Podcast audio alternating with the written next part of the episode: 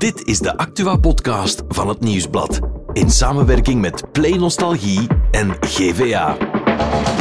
Het is dinsdag 14 november en Evelien, de BV-verleidster, of verleider liever, moet opnieuw naar de gevangenis. Here we go again. Vias heeft een plan om het verkeer veiliger te maken. En de 96-jarige Janneke uit Waarloos is na 70 jaar dan toch verhuisd. Maar dat is voor straks. Eerst hebben we het in deze Insider over stikstof, want de regering heeft een akkoord gesloten. Mijn naam is Saar van Olme en dit is de Insider.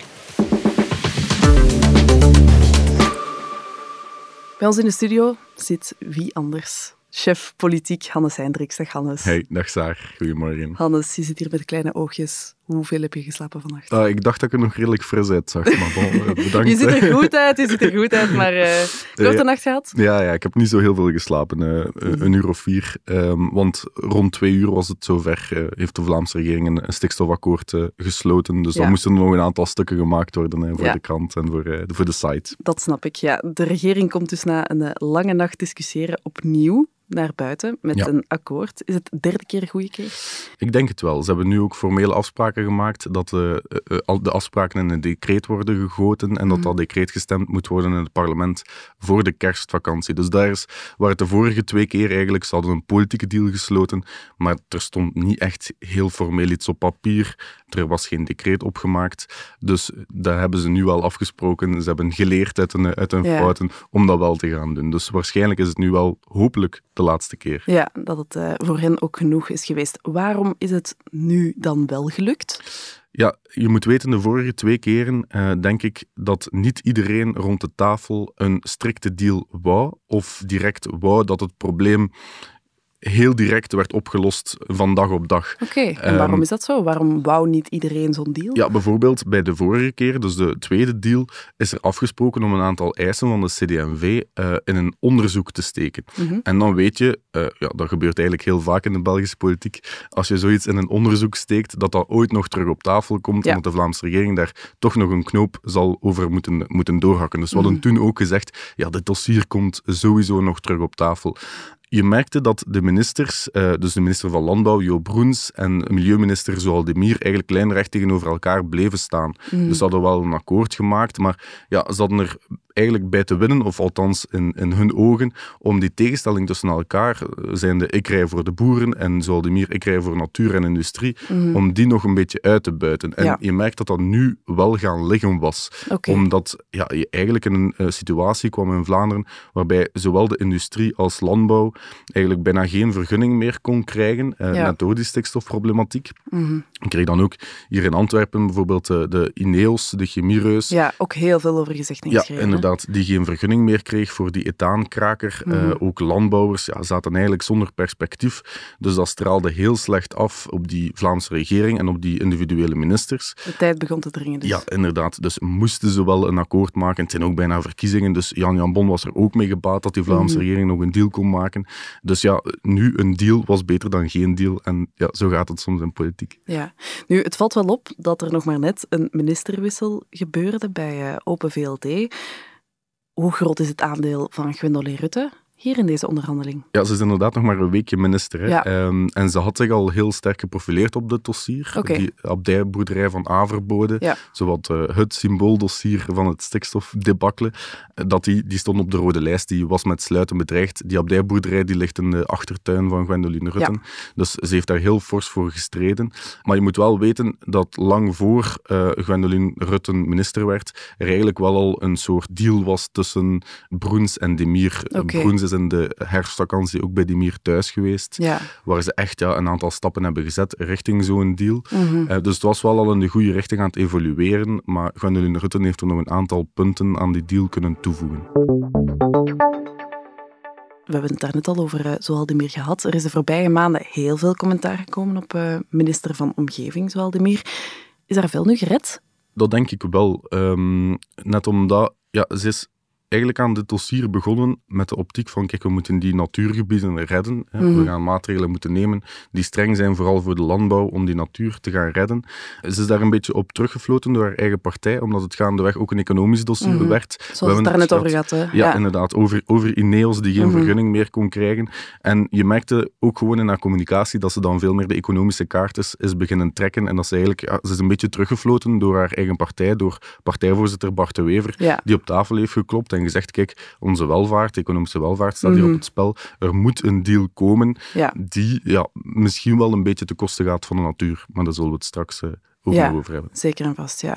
Nu, is het dan gewoon een kwestie geweest van politieke wil? Want iedereen bleef koppig bij zijn standpunt, maar nu komt er dan ineens water bij de wijn. Is het dan politieke wil? Eh, dat denk ik wel, ja. Ehm, als je kijkt naar alle ministers die aan tafel zaten, of alle hoofdrolspelers, eh Gwendoline Rutten is nog maar één week minister, kan nu uitpakken met, kijk, ik ben één week minister en er Mhm. ligt een akkoord. Jo Broens kan perspectief voorspelen voor de landbouw. Zoaldemir kan aan haar partij zeggen, kijk, het dossier is opgelost, er Mhm. gaan nog vergunningen mogelijk zijn, en vooral voor de industrie, terwijl er toch strengere maatregelen voor de landbouw in zitten.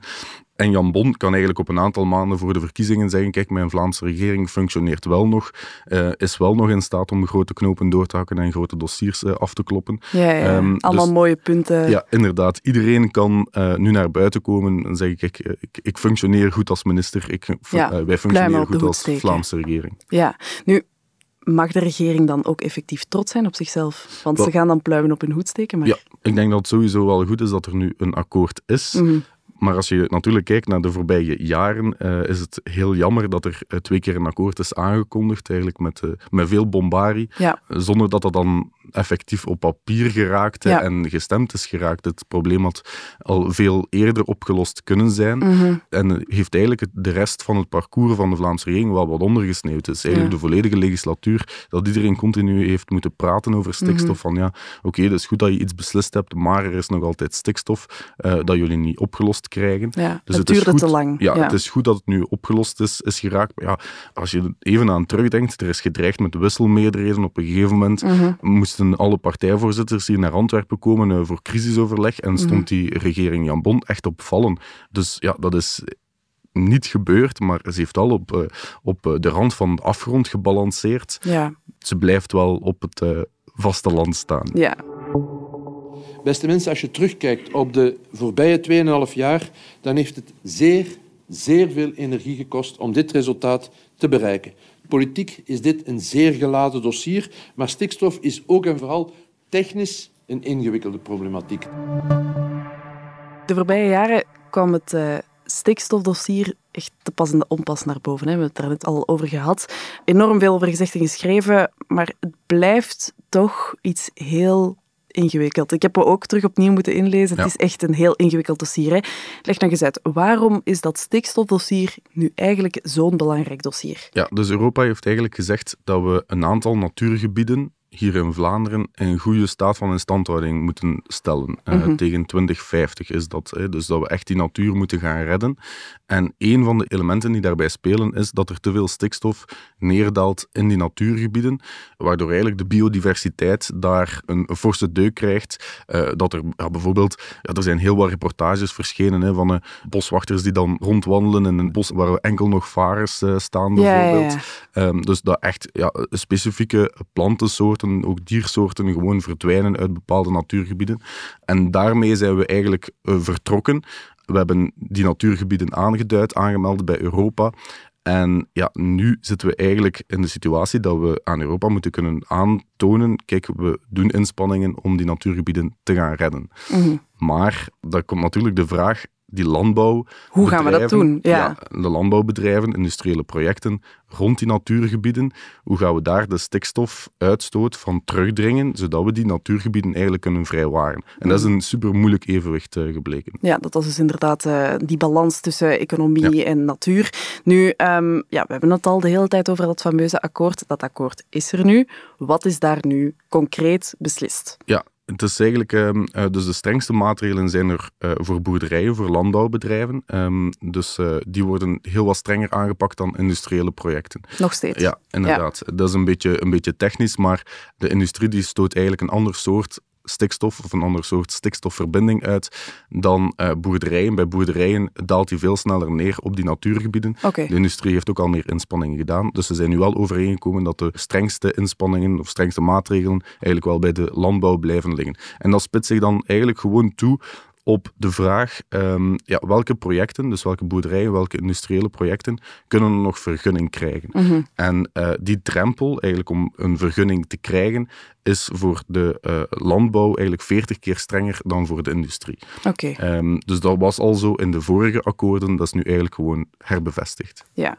nu, de eerste vraag die ik mij er dan bij stel is, wat gaan de boeren daarvan vinden? Wel ja, we hebben de Boerenbond al gehoord hè, vanochtend en die zijn eigenlijk helemaal, helemaal niet tevreden. Nee. Uh, net omdat zij wouden eigenlijk een gelijke behandeling tussen uh, landbouw en industrie. Mm -hmm. Ze hebben wel een aantal punten verkregen hoor, want onder de vorige deals was het eigenlijk voor sommige boerderijen gewoon helemaal niet meer mogelijk om een vergunning aan te vragen. Mm -hmm. Dat hebben ze wel geschrapt. Dus elke boer zal een vergunning kunnen aanvragen. De vraag is natuurlijk, het agentschap Natuur en Bos, die die vergunning moeten beoordelen, hoe streng die daar naar kijken. Mhm. En daar knelt het schoentje toch wel wat, want ja, ze gaan gewoon strenger kijken naar boerderijen dan naar de industrie, wat een doorn in het oog van de Boerenbond is, uh, bijvoorbeeld. Ja. Maar bon, er zijn ook wel een aantal toegevingen aan de landbouw gedaan nog, bijvoorbeeld uh, dat boeren onderling stikstofrechten tussen elkaar kunnen uitwisselen. Dus heel concreet, als je naast een, uh, een boerderij hebt, naast een natuurgebied, en je buur wil er bijvoorbeeld mee stoppen, dat je dan uh, als, als boer zijnde zijn stikstofuitstootrechten als het ware kan gaan overkopen, zodat jij toch kan gaan uitbreiden. Okay. Dus dat is bijvoorbeeld wel een systeem dat nu is opgezet, ook op vraag van de Boerenbond Mhm. en Jo Broens, uh, dat mogelijk wordt gemaakt. Ja, maar over het algemeen boeren zijn dus nog niet helemaal tevreden. Nee, inderdaad. Ja. Gaan we dan terug boeren mogen verwachten die naar uh, Brussel trekken om er te gaan protesteren? Ja, ik denk dat de uh, uh, devil is in the details, Mm. zoals altijd bij politieke akkoorden. Um, dus de vraag van hoe streng dat agentschap Natuur en Bos naar die vergunningsaanvragen gaat kijken, dat dat cruciaal gaat zijn. Mm. We hebben daar nog niet heel veel van op papier gezien. We horen dat er richtlijnen worden meegegeven aan de administratie om die vergunningen te gaan bekijken. Mm. Maar ja, we zullen moeten kijken ja, hoe streng dat dat effectief gaat ja, zijn. Hè. Dat en, valt dus nog allemaal af ja, te wachten. inderdaad. En dus daarom denk ik dat de Boerenbond ook zo reageert. Van, ja, eigenlijk weten we nog niet alles uh, na de politieke communicatie over dit akkoord, wat hen okay. frustreert. Ja.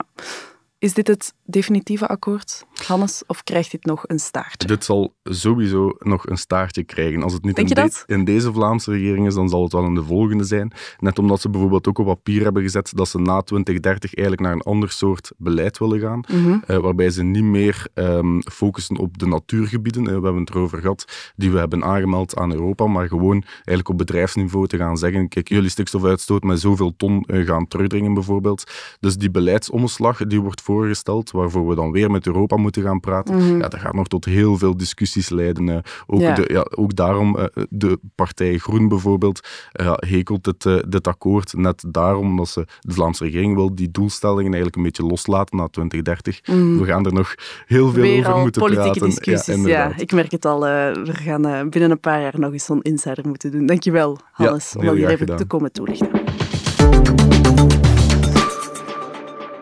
Als je wil weten hoe je best je pensioen opbouwt, kan je dat vragen aan je broer. Tony! Zeg, Tony! Voor mijn pensioensparen pak ik bij stak 21 of 23? 23! 120 pk, ja! Hoort er eens!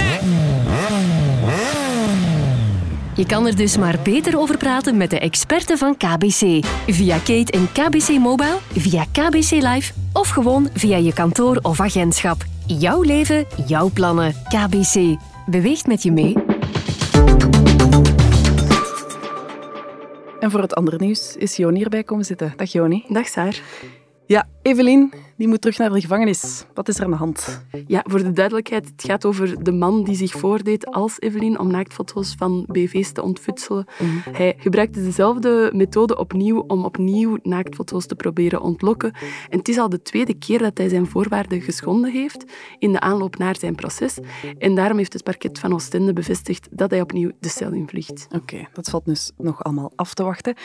Dan hebben we nog een nieuwsje. Want Vias wil het verkeer veiliger veiliger maken. Dat wil ze al langer, hè? maar uh, nu Ja. zijn ze met een concreet plan gekomen. Inderdaad, het is een verkeersveiligheidsinstituut, dus ja, dat is hun taak. Mhm. Eh, ze komen met twaalf maatregelen in aanloop naar de verkiezingen. Mhm. De CEO hoopt dat het in de volgende regeringen meer dan goede voornemens alleen worden, wat nu wel het geval was volgens haar. Ja. En heb je daar voorbeelden van, van die Ja, maatregelen? bijvoorbeeld een rijbewijs met punten, een nultolerantie achter het stuur, dus dat je niks meer mag drinken, een verbod op Waze-waarschuwingen, maar ze willen ook belonen. In Frankrijk doen ze dat blijkbaar al.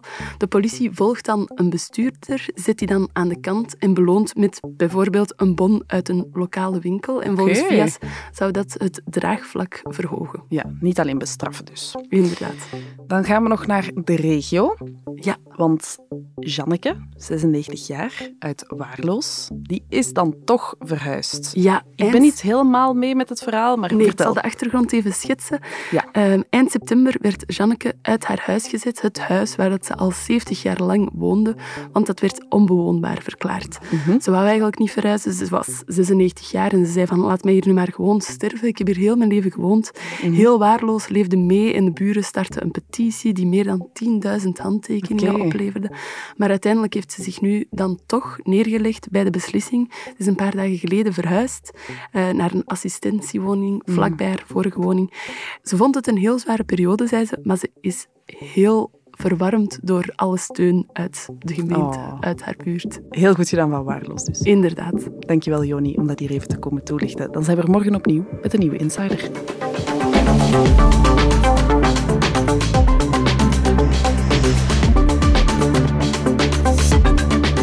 Dit was The Insider, een podcast van het Nieuwsblad in samenwerking met Play Nostalgie en GVA.